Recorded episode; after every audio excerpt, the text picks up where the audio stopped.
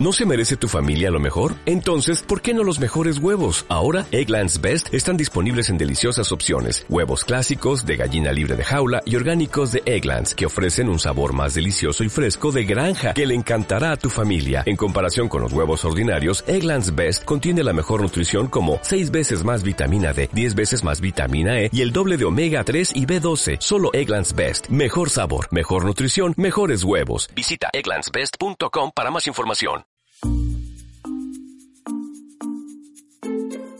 Hola, ¿qué tal? Me llamo Felipe Galán y esto es Se Habla Español.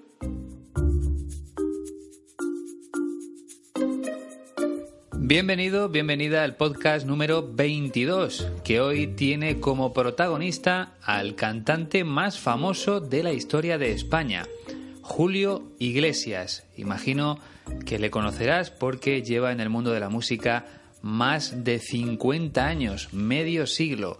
Bien, pues hace algunos años Julio Iglesias fue noticia en los periódicos de mi país por una iniciativa, por una idea que llevó a cabo en la ciudad de León, donde se encuentra la escuela de español de mi amigo Iñaki. En aquella visita a León, con motivo de uno de sus conciertos, Julio Iglesias decidió invitar al espectáculo a 400 personas desempleadas, a 400 personas que en aquel momento no tenían trabajo. La noticia llegó rápidamente a los periódicos españoles, que destacaron el detalle del cantante con grandes titulares. Eso ocurrió en el año 2012.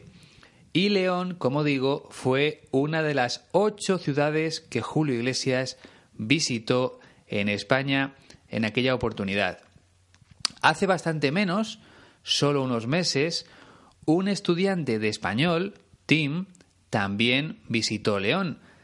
Creo recordar que te hablé de él en un podcast anterior porque acudió a la escuela de español 15TC para mejorar el idioma. ¿Y por qué vuelvo a hablarte de Tim? Pues porque su mujer ha dejado un comentario muy amable en la página de Facebook de la escuela de mi amigo Iñaki. Está en inglés, pero voy a traducirlo al español porque el nombre de este podcast es Se Habla Español. Aquí intento hablar solo en este idioma. La mujer de Tim ha escrito lo siguiente: mi marido asistió a un curso de español de una semana en la escuela 15TC durante el verano de 2016. Tim quedó extremadamente impresionado por la profesionalidad y la amabilidad de todos los que trabajan en la escuela, especialmente por el trato de Iñaki y Raquel, a los que pudo conocer mejor durante el curso. 15TC organizó un curso a medida para Tim y desde el primer día los responsables de la escuela le ayudaron en todo momento.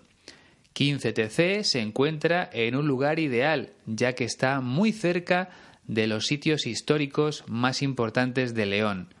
Tim disfrutó del tour gratuito ofrecido por los profesores de la escuela.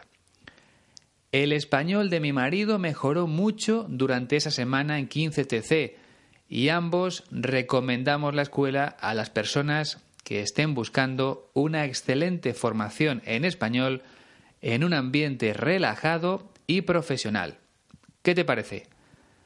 Yo creo que no se puede hablar mejor de una escuela de español. Si quieres leer el comentario de la mujer de Tim, puedes hacerlo en la página de Facebook del podcast y también en la cuenta de Twitter porque lo he compartido para que puedas verlo. O, mejor aún, puedes visitar la página de Facebook de la escuela 15TC. Es muy fácil. facebook.com/15TC. Así podrás comprobar que la escuela tiene una valoración de 4,9 o 4.9 sobre 5 estrellas, una valoración casi perfecta de los alumnos que han pasado por sus instalaciones en León. Y también podrás leer el comentario original de la mujer de Tim, que como te decía, está en inglés. La verdad es que me ha hecho mucha ilusión verlo porque tiene la misma opinión que yo sobre la escuela de español de mi amigo Iñaki. Y estoy seguro de que si tú hicieras un curso de español en 15TC, también volverías a casa encantado o encantada del trato recibido allí y de todo lo aprendido en la escuela. Así que si tienes un minuto, entra en su página web www.15tc.es y comprueba los precios de sus cursos porque te van a sorprender. De verdad, si estás pensando en venir a España, en venir a mi país, consulta con la escuela 15TC a través del correo electrónico info@15tc.es o a través de Skype. Te van a atender en el idioma que prefieras. Habla con ellos y elige la época del año que mejor te venga. Cualquier momento es bueno para visitar la ciudad de León y de paso mejorar tu español. Y no te preocupes por los temas relacionados con el viaje porque ellos te van a ayudar en todo. Como siempre te digo, es una escuela de toda confianza y si vienes a España es un lugar ideal para hacer turismo y a la vez seguir aprendiendo español. Tienes todos los datos en la descripción del podcast. Y ahora sí, vamos con el programa número 22.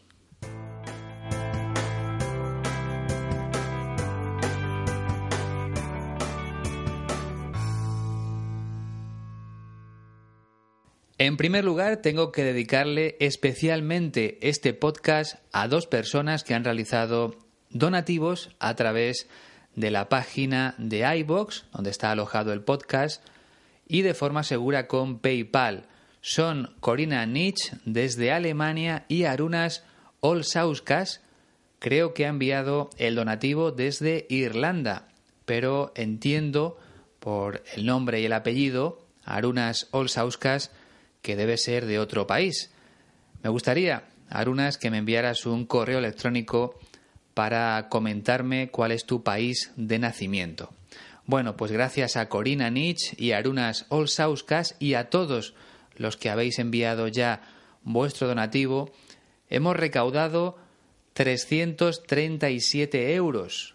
Como te dije en el podcast anterior, he pagado 200 en concepto de preinscripción para el máster de profesor de español, que empieza en noviembre, por tanto en unas semanas tengo que hacer efectivo el primer pago, 1.400 euros, el segundo pago será en febrero, otros 1.400. Por tanto, si queréis seguir ayudándome, por favor vuestros donativos de forma segura, PayPal. En la descripción del podcast tenéis el link que os lleva directamente ahí. Mil gracias en esta oportunidad a Corina Nitsch y Arunas Olsauskas.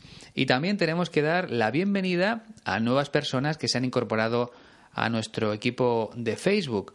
Charlie Chap, Teuri Saúl Flores, Tamara Tatia Sabanache, Oa Nguyen, G-Square, Ana Emilia y Marcio Rodríguez. Y ahora sí, ya vamos a hablar de nuestro protagonista, Julio Iglesias.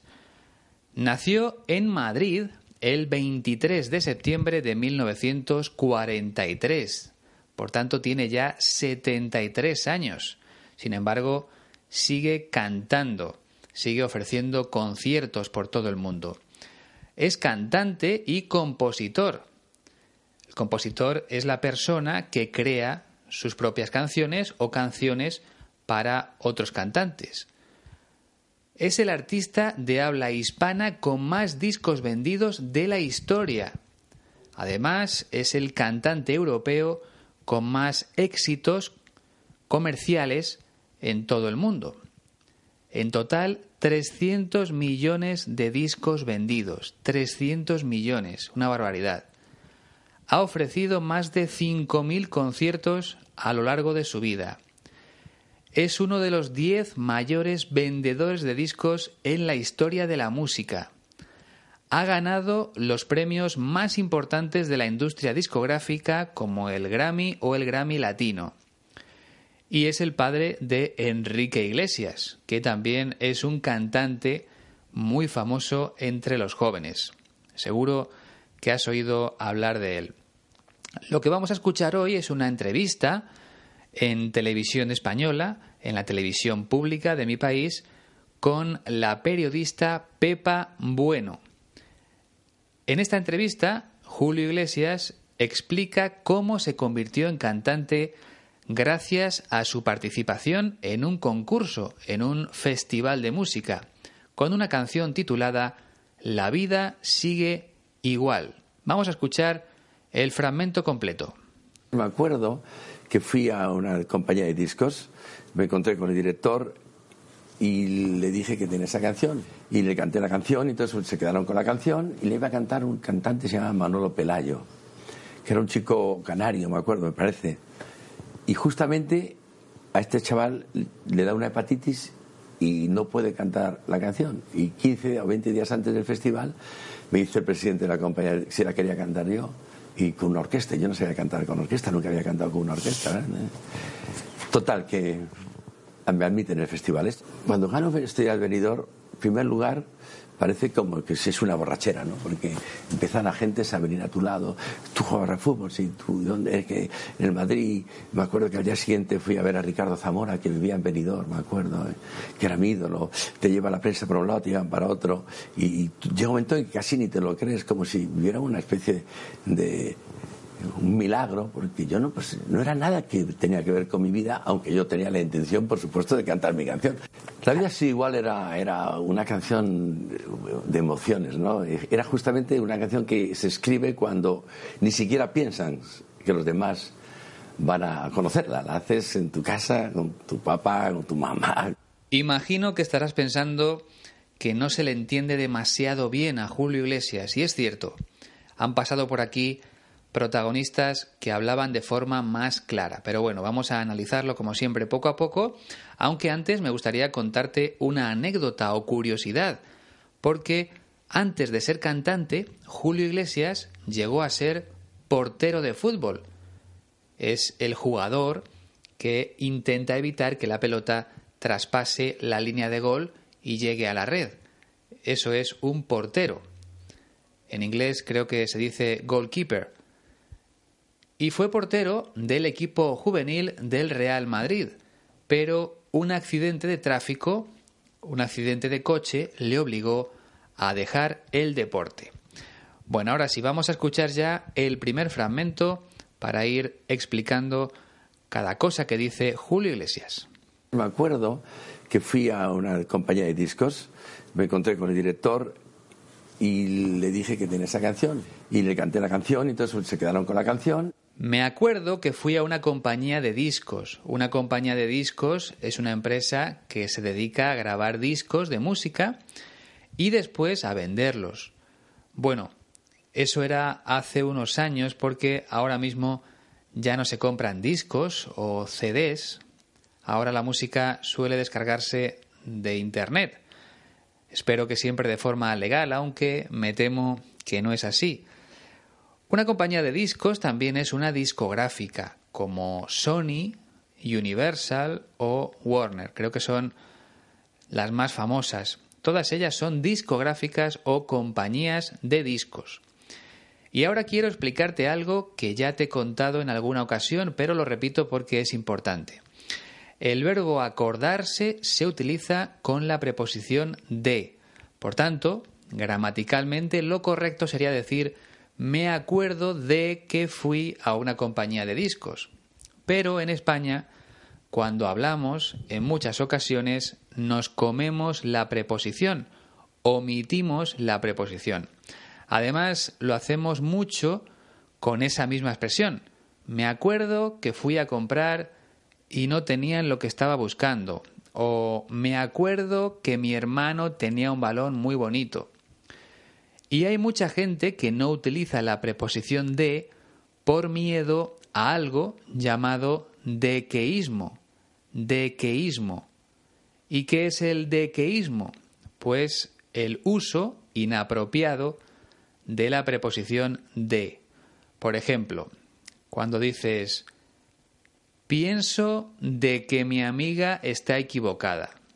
Lo correcto es: pienso que mi amiga está equivocada.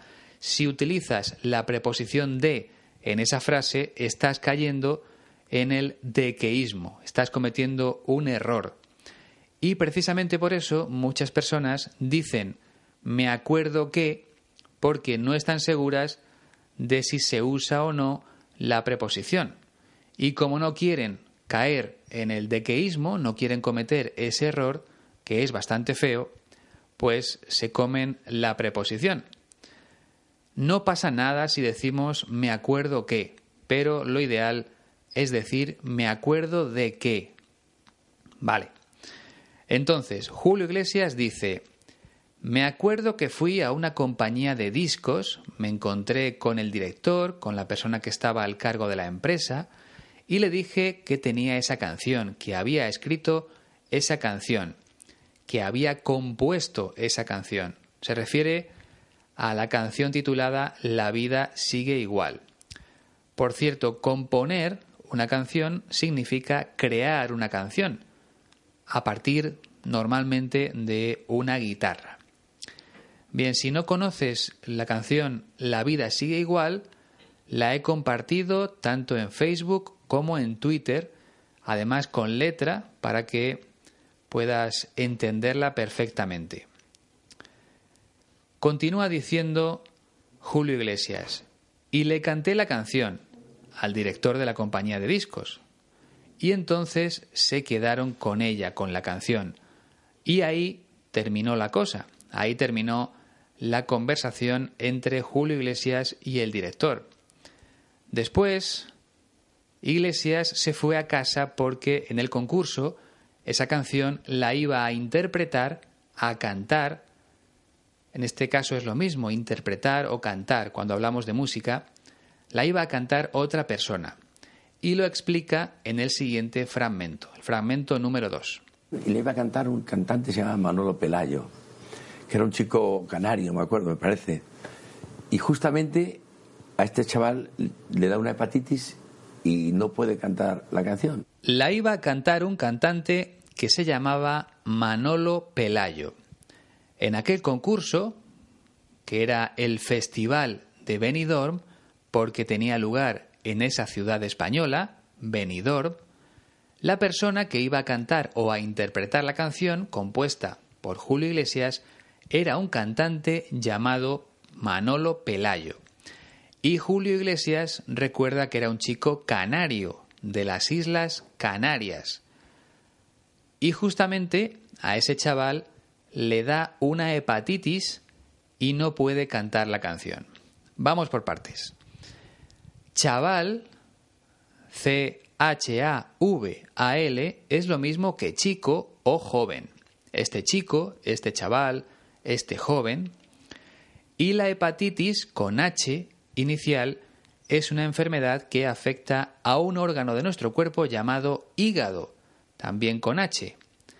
Y el hígado se encarga de eliminar de la sangre las sustancias peligrosas para el organismo, para nuestro cuerpo. La hepatitis es una enfermedad que provoca un mal funcionamiento del hígado, que ya no puede limpiar nuestra sangre, y eso es muy peligroso. Y curiosamente, casualmente, al joven que iba a interpretar la canción de Julio Iglesias le da una hepatitis, sufre una hepatitis justo unos días antes del concurso. Si te has fijado, Julio Iglesias utiliza el verbo dar para referirse a la enfermedad. Le dio una hepatitis. Lo hacemos mucho en España. Otros ejemplos. A mi hijo le ha dado fiebre o le ha dado un mareo. Es mejor decir ha sufrido un mareo o ha tenido fiebre, pero hablamos así. Siempre intentamos ir a lo más fácil y en este caso el verbo dar se usa para casi todo. Y una cosa más. Julio Iglesias habla del pasado en presente. Le da una hepatitis. No dice le dio una hepatitis. Esto lo hacemos en ocasiones cuando estamos contando algo, una historia. Se le llama presente histórico y se utiliza para que la historia parezca más actual, más viva, como si estuviera ocurriendo en ese momento. Por ejemplo, Cristóbal Colón descubre América en 1942, no, en 1492. Es el primero de los ejemplos. Cristóbal Colón descubre América en 1492.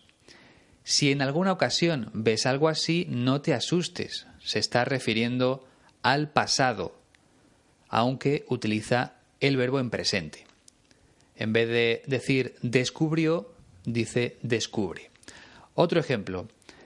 Le estás contando a un amigo lo que sucedió en tu casa la semana pasada y le dices: resulta que en ese momento abro la puerta y me encuentro todo desordenado, como si alguien hubiera entrado a robar. ¿Entendido? Bueno, no te preocupes mucho porque seguro que vuelve a aparecer en otro podcast y lo explicamos de nuevo. Vamos ya con el tercer fragmento. Y 15 o 20 días antes del festival me dice el presidente de la compañía si la quería cantar yo, y con una orquesta. Yo no sabía cantar con orquesta, nunca había cantado con una orquesta, ¿verdad? Total, que me admiten en el festival esto. Y 15 días o 20 días antes del festival, antes del concurso de canciones, me dice el presidente de la compañía si la quería cantar yo y con una orquesta. Como el cantante estaba enfermo porque tenía hepatitis, pues el presidente de la compañía de discos, el director de la discográfica, le preguntó a Julio Iglesias si quería cantar él mismo su canción, La vida sigue igual, y con una orquesta. Ya sabes que una orquesta es un conjunto de instrumentos musicales que interpretan una canción. Y a esa orquesta se le puede añadir la voz de un cantante o de una cantante. Pero también hay canciones u obras musicales donde no aparece la voz de ninguna persona. Entonces decimos que se trata de una canción instrumental, donde solo hay música procedente de instrumentos. Por ejemplo, en las películas de cine se utiliza mucho la música instrumental. Y Julio Iglesias dice que él no sabía cantar con orquesta, nunca había cantado en compañía de una orquesta. No estaba acostumbrado a cantar de esa forma, porque solía hacerlo simplemente con su guitarra. Pero al final responde que sí, y le admiten en el festival, en el concurso de canciones. Vamos con el verbo admitir. A-D-M-I-T-I-R. Admitir. Significa permitir que alguien entre en algún grupo, en algún lugar, en algún curso. Por ejemplo, a mí me han admitido en el máster de profesor de español. Me han permitido realizar el curso. Creo que así se ha entendido mucho mejor. Vamos ya con el cuarto fragmento. Cuando gano Festival de Benidorm, en primer lugar, parece como que es una borrachera, ¿no? Porque empiezan agentes a venir a tu lado. Tú jugabas al fútbol, sí, tú, ¿dónde? Es que en el Madrid. Me acuerdo que al día siguiente fui a ver a Ricardo Zamora, que vivía en Benidorm, me acuerdo, que era mi ídolo. Cuando gano el Festival de Benidorm, si te has dado cuenta, aquí utiliza otra vez el presente histórico. No dice cuando gané el Festival de Benidorm, sino cuando gano el festival. En primer lugar, parece como si fuera una borrachera. Una persona está borracha, con B, cuando ha bebido demasiado alcohol, cerveza, vino, ese tipo de cosas, tanto alcohol que no es capaz de hacer cosas simples de forma normal. Por ejemplo, si estás borracho no puedes hablar bien, ni caminar bien, ni conducir, por supuesto. Cuando estás borracho pierdes facultades, pierdes capacidades para realizar determinadas cosas. Y eso fue lo que sintió Julio Iglesias cuando le comunicaron que había ganado el Festival de Benidorm. Estaba desorientado, como si tuviera una borrachera, porque no se lo esperaba. La gente empezó a acercarse a él y a preguntarle cosas, como por ejemplo, ¿Tú juegas al fútbol? Sí, en el Real Madrid. Bueno, en realidad creo que en esa época ya había dejado el fútbol por culpa del accidente de tráfico del que te hablé al principio, pero bueno. Continúa diciendo, me acuerdo que al día siguiente fui a ver a Ricardo Zamora. Aquí vuelve a comerse la preposición de. Me acuerdo de que al día siguiente, un día después de ganar, fui a ver a Ricardo Zamora, un portero de fútbol. Como te decía antes, el que está debajo de la portería, debajo de los palos, intentando que la pelota no llegue a la red, intentando que el equipo contrario no marque un gol. Eso es lo que hace el portero de fútbol. Y Ricardo Zamora fue uno de los grandes porteros de la historia del fútbol español y jugó en los dos equipos más importantes de mi país, en el Barcelona y en el Real Madrid. Pues bien, resulta que Ricardo Zamora vivía en la ciudad donde se organizó el festival, en Benidorm, y era el ídolo de Julio Iglesias. Alguien es tu ídolo cuando te gusta lo que hace y quizá quieres parecerte a él. Tu ídolo puede ser un cantante, puede ser un escritor, un deportista, como en este caso, o una persona cercana, por ejemplo, tu padre o tu madre. Bien, pues hemos acabado ya el cuarto fragmento, vamos con el quinto. Te lleva la prensa para un lado, te llevan para otro, y llega un momento en que casi ni te lo crees, como si hubiera una especie de un milagro, porque yo no era nada que tenía que ver con mi vida, aunque yo tenía la intención, por supuesto, de cantar mi canción. Te lleva la prensa para un lado, te llevan para otro. Cuando hablamos de la prensa en general, nos referimos a los periodistas que trabajan en los medios de comunicación. Prensa escrita, los periódicos, revistas, radio y televisión. Julio Iglesias está explicando que cuando ganó el Festival de Benidorm, los periodistas empezaron a interesarse por él y le llevaron de un lado para otro, haciéndole entrevistas y reportajes. Sigue diciendo, y llega un momento en que casi ni te lo crees. Piensas que lo que está sucediendo es mentira, es un sueño. Él dice, como si fuera una especie de milagro, algo que no te esperas que ocurra. Hay otra expresión que se utiliza mucho en estos casos. En ese momento, Julio Iglesias estaba en una nube. Estar en una nube significa estar por encima de la realidad, porque no te crees lo que está pasando. Por ejemplo, si te ha tocado el premio gordo de la lotería, cuando te enteras, estás en una nube, porque no te lo puedes creer. Sigue diciendo, no era nada que tuviera que ver con mi vida. La expresión tener que ver significa estar relacionado. Si algo no tiene nada que ver con mi vida es que no está relacionado con mi vida, no pertenece a mi vida. Era algo totalmente nuevo para Julio Iglesias, el éxito, la fama, se refiere a eso. Otro ejemplo de esa misma expresión podría ser, no tengo nada que ver con esa persona, no tengo ninguna relación con esa persona, no la conozco de nada, no tengo nada que ver con ella. Y termina Julio Iglesias, aunque yo tenía la intención de cantar mi canción. Tener la intención de hacer algo significa querer hacer algo. Por ejemplo, tengo la intención de salir a caminar todos los días para rebajar peso, para perder peso. Mi objetivo es salir a caminar todos los días. Quiero salir a caminar todos los días. Pero luego puede suceder algún imprevisto que me impida hacerlo, aunque yo tengo el deseo de hacerlo, la intención de hacerlo. Creo que se entiende bastante bien. En el sexto y último fragmento habla justamente de la canción que le hizo famoso, cuyo título, te lo recuerdo una vez más, era La vida sigue igual. La vida sigue igual era una canción de emociones, ¿no? Era justamente una canción que se escribe cuando ni siquiera piensan que los demás van a conocerla. La haces en tu casa, con tu papá, con tu mamá.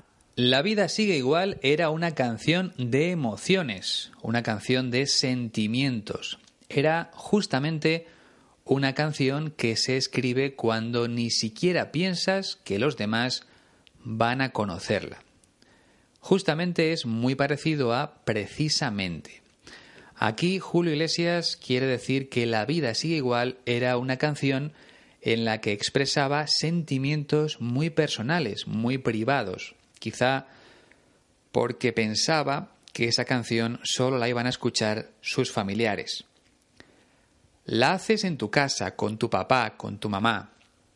En este caso, el verbo hacer significa componer, crear la canción. Y él la hizo en su propia casa, al lado de su padre y de su madre, acompañado por su guitarra, claro. Bien, pues hasta aquí el análisis de todo lo que ha dicho en esta entrevista Julio Iglesias, y como siempre vamos a escucharla otra vez completa. Me acuerdo que fui a una compañía de discos, me encontré con el director y le dije que tenía esa canción y le canté la canción, y entonces se quedaron con la canción y le iba a cantar un cantante que se llamaba Manolo Pelayo, que era un chico canario, me acuerdo, me parece, y justamente a este chaval le da una hepatitis y no puede cantar la canción. Y 15 o 20 días antes del festival me dice el presidente de la compañía si la quería cantar yo, y con una orquesta. Yo no sabía cantar con orquesta, nunca había cantado con una orquesta, ¿eh? Total, que me admiten en el festival.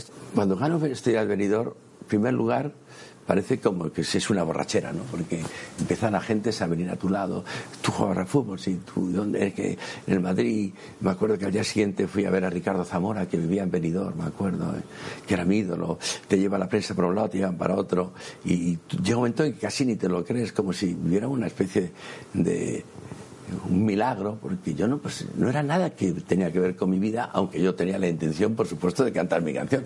La vida sí igual era una canción de emociones, ¿no? Era justamente una canción que se escribe cuando ni siquiera piensan que los demás van a conocerla. La haces en tu casa, con tu papá, con tu mamá. Bien, pues ha llegado el momento de la despedida, un programa más. No te olvides de valorar el podcast, de ponerle una nota, es muy importante. También de compartirlo con tus amigos para que llegue a mucha gente. Y si tienes alguna pregunta o si quieres que explique algo en el siguiente podcast, puedes escribirme a sehablaespanol con n, no con ñ, sehablaespanolpodcast@gmail.com. Además, si tienes un minuto, puedes unirte a nuestro grupo de Facebook, ya somos más de 330. Y sigue nuestro perfil de Twitter, donde ya hemos superado los 2.800 seguidores. Por último, te recuerdo una vez más que puedes seguir enviando donativos a través de la página de iVoox de forma segura con PayPal. Es muy importante para mí, de verdad. En las próximas semanas tendré que pagar 1.400 euros, la primera parte del máster, y la segunda tendré que afrontarla en el mes de febrero.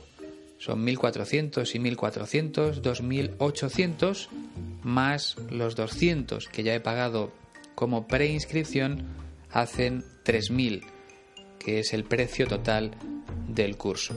Cuento, como siempre, con tu ayuda para lograr ese objetivo. Ha sido un placer, como siempre. Nos escuchamos muy pronto. Hasta la próxima.